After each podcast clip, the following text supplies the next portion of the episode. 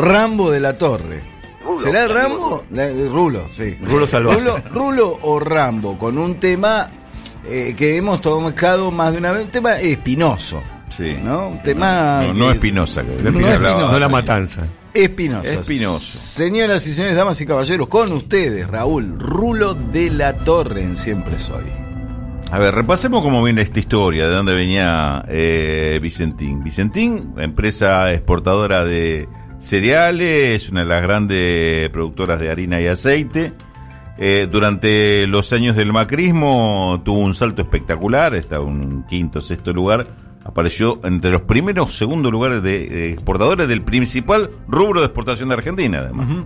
Este, Vicentín tiene plantas en Santa Fe y Puerto Propio, como la mayoría de las cerealeras y exportadoras, en la zona de Rosario.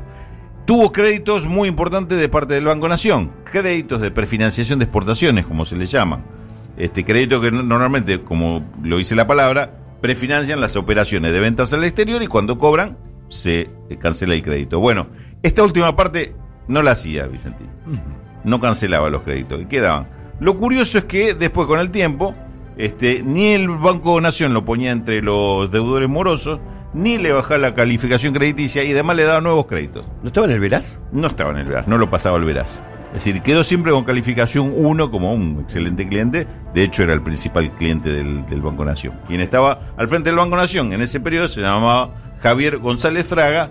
Y todos suponen, y alguno hasta declara, que eh, González Fraga recibía eh, eh, instrucciones directas de Casa de Gobierno para decir a estos muchachos lo que pidan. Además estaban muy ocupados con el veraz, con los giles que se atrasan una cuota en la heladera, ¿no? González Fraga Sí. es el que les hicieron creer que podían comprar un celular. El mismísimo, El mismísimo. Javier González Fraga, un economista de origen radical. Este y eh, además eh, del otro lado tenías la familia Nardel y fa- familia Paduán, los dueños de eh, Vicentín, que eran grandes aportantes a Cambiemos. Ah, Eh, bueno, pues eso es una generoso. coincidencia, Entonces. Digo, para, para ubicarse, Ah, la voy a- está bien. coincidencia.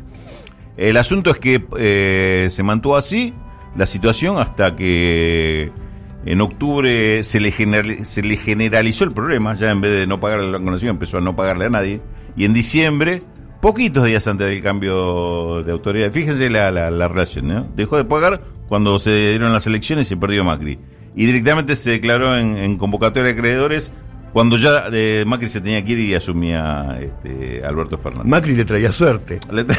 Otra coincidencia. Es la conclusión que obviamente tenemos que sacar. Bueno, está en convocatoria de acreedores Vicentín.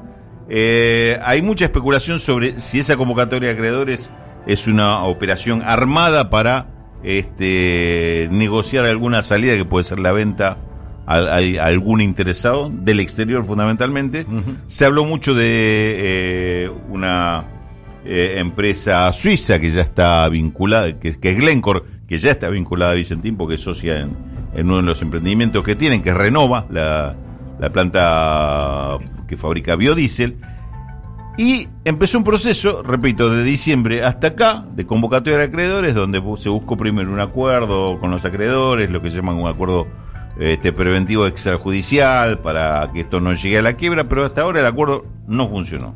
No se ponen de acuerdo con, valga la, la, la- la cacofonía con los acreedores. Acuerdo con los acreedores. Este, El entonces- mayor acreedor debe ser el Banco Nación. el mayor creador, eh, acreedor individual es el Banco Nación. Tiene una creencia por aproximadamente 300 millones de dólares. Sobre un total de 1.000, 1.100 millones de dólares, que es la deuda total.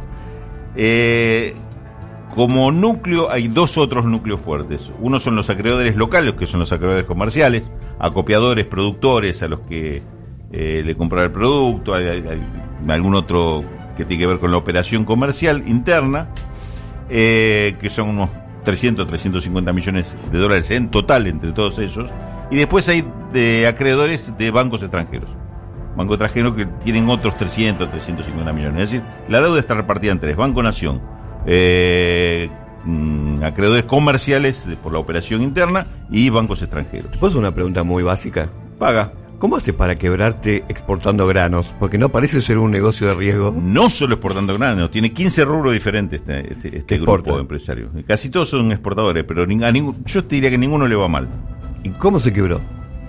ahí está el, ahí, ahí está la sospecha. Ahí está la sospecha. Por eso te digo que esto puede ser el camino para una venta de la empresa. Es decir, no es, no es el caso, seguramente no es el caso. Pero cuando tenés una quiebra fraudulenta, eh, estoy, estoy hablando de otros casos. ¿no? ¿Tenés miedo que te escuche un abogado?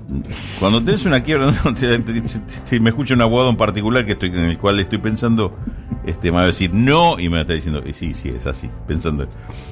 Cuando tenés una quiebra fraudulenta, lo que haces es, eh, digamos, te inventás deuda, generas una situación de deuda, haces un vaciamiento de la empresa, te llevaste la plata por otro lado. Entre los accionistas de Glencore te vas a encontrar otro nombre que por ahí te suena que se llama, que es BlackRock. Ah, también, sí. Que BlackRock, BlackRock está sonando mucho en estos días. Primero, pues es uno de los principales acreedores de la deuda argentina. Creo que es el principal de los fondos de inversión que están negociando en esta negociación de la deuda. De, clavamos, siem- hablamos siempre de Martín Guzmán, la propuesta argentina. Del otro lado del mostrador, los que te- se sientan, la palabra más fuerte, más potente, más escuchada es la de BlackRock. Eh, eh, es decir, es un gran acreedor de la deuda argentina, el, gran presionador con respecto a la negociación, y además es uno de los socios de, Glencore y de, de- otras cerealeras que funcionan en el país. Justamente hablamos de BlackRock y hablamos de que aparecen, empezaron a aparecer propuestas, de decir, bueno, si Vicentín no, no se puede salvar así, a nosotros nos interesa entrar en el negocio. Hacemos un acuerdo con los acreedores, algunos dijo, le pagamos a 20 años a los acreedores, nos hacemos a, cargo del total de deuda, pero pagándole a 20 años y nosotros nos quedamos con la empresa. Hubo propuestas de este tipo. Dos o tres propuestas hubo. Este, siempre se sospechó que, no sé por qué se sospechó, siempre que detrás de todas las propuestas estaba Glencore, aunque Glencore nunca aparecía haciendo la propuesta directamente.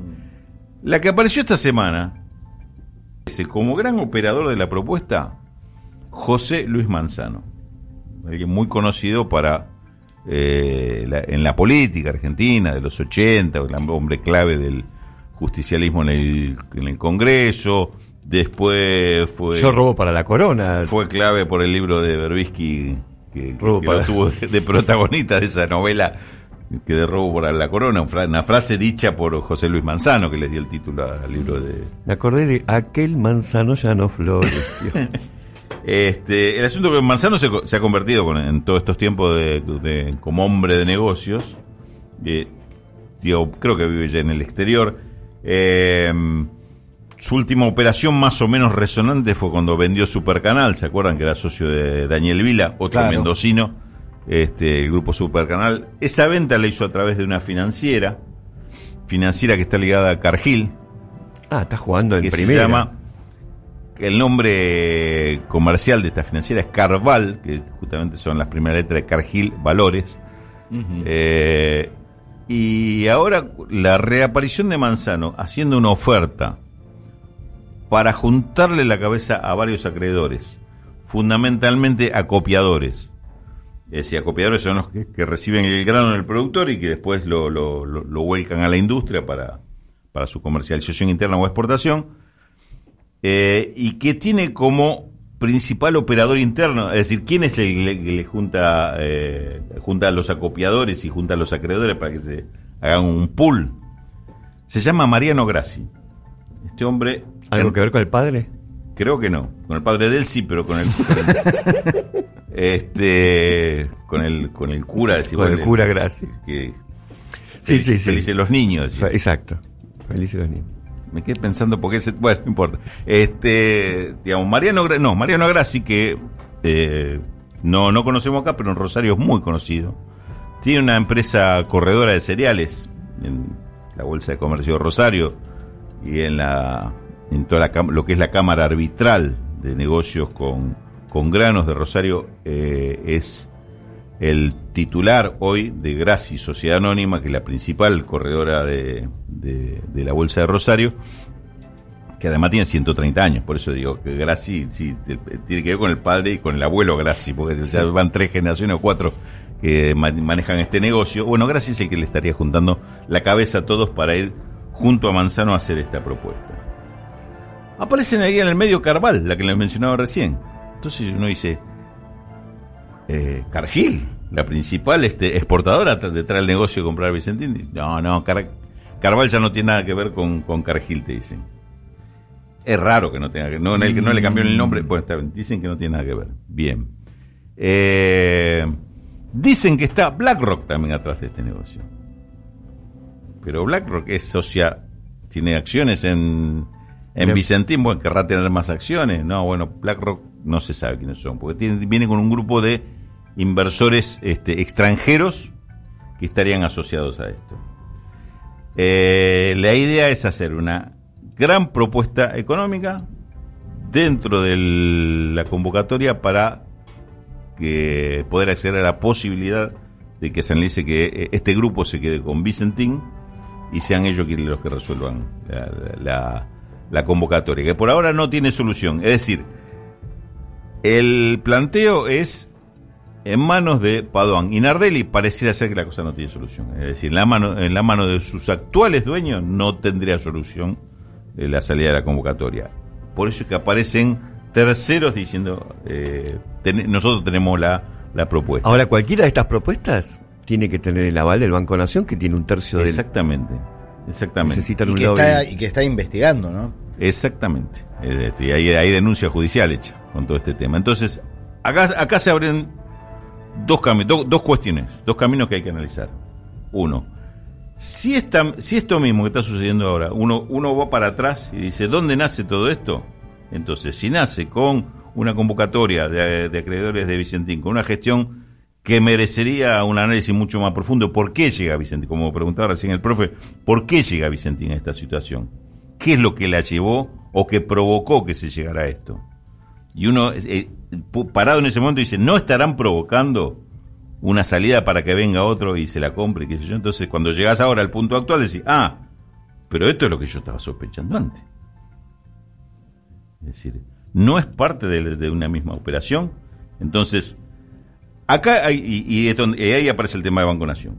Uno, que uno ¿qué, ¿Qué es lo que exigiría de Banco Nación? Un banco del Estado, que es uno de los principales acreedores. Bueno, ya, ya que el Estado está ahí adentro, Primero, que estamos mirando que es un negocio no trascendental, recontra trascendental. Es el principal rubro de exportación argentina. Estamos hablando de una empresa que está en el nivel no más de las tres primeras.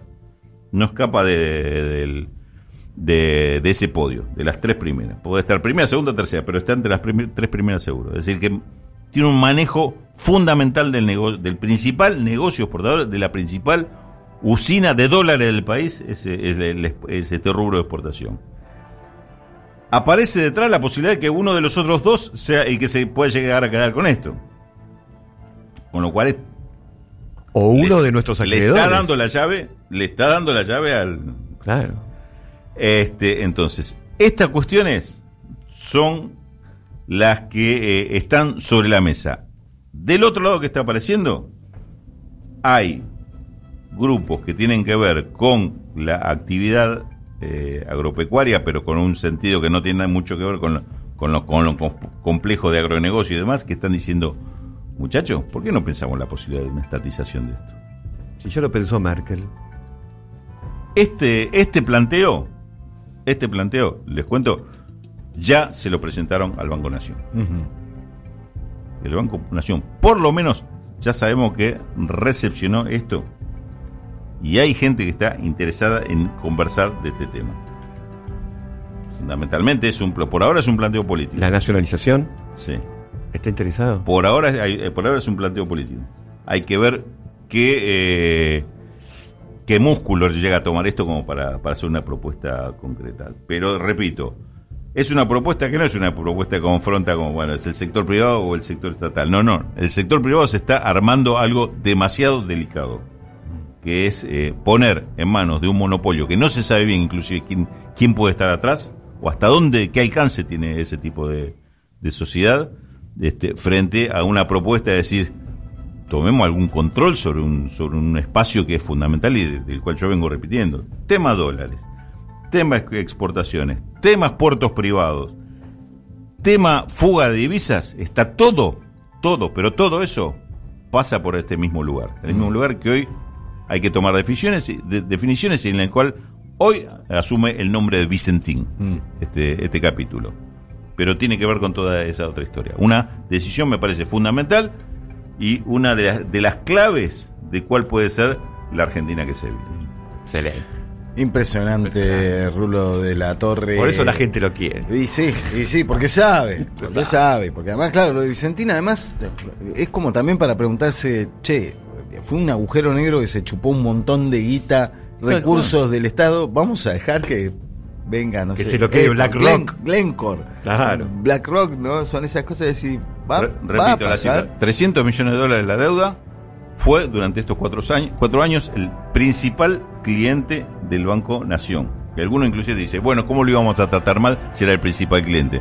No, no, tratar mal nos estaba llevando todo, no que, no que lo Tratar mal. bien, bien o mal. Servirle un café. del maltrato. Las 11 horas 8 minutos, Rulo de la Torre, en siempre soy. Rulo, mi amigo Rulo.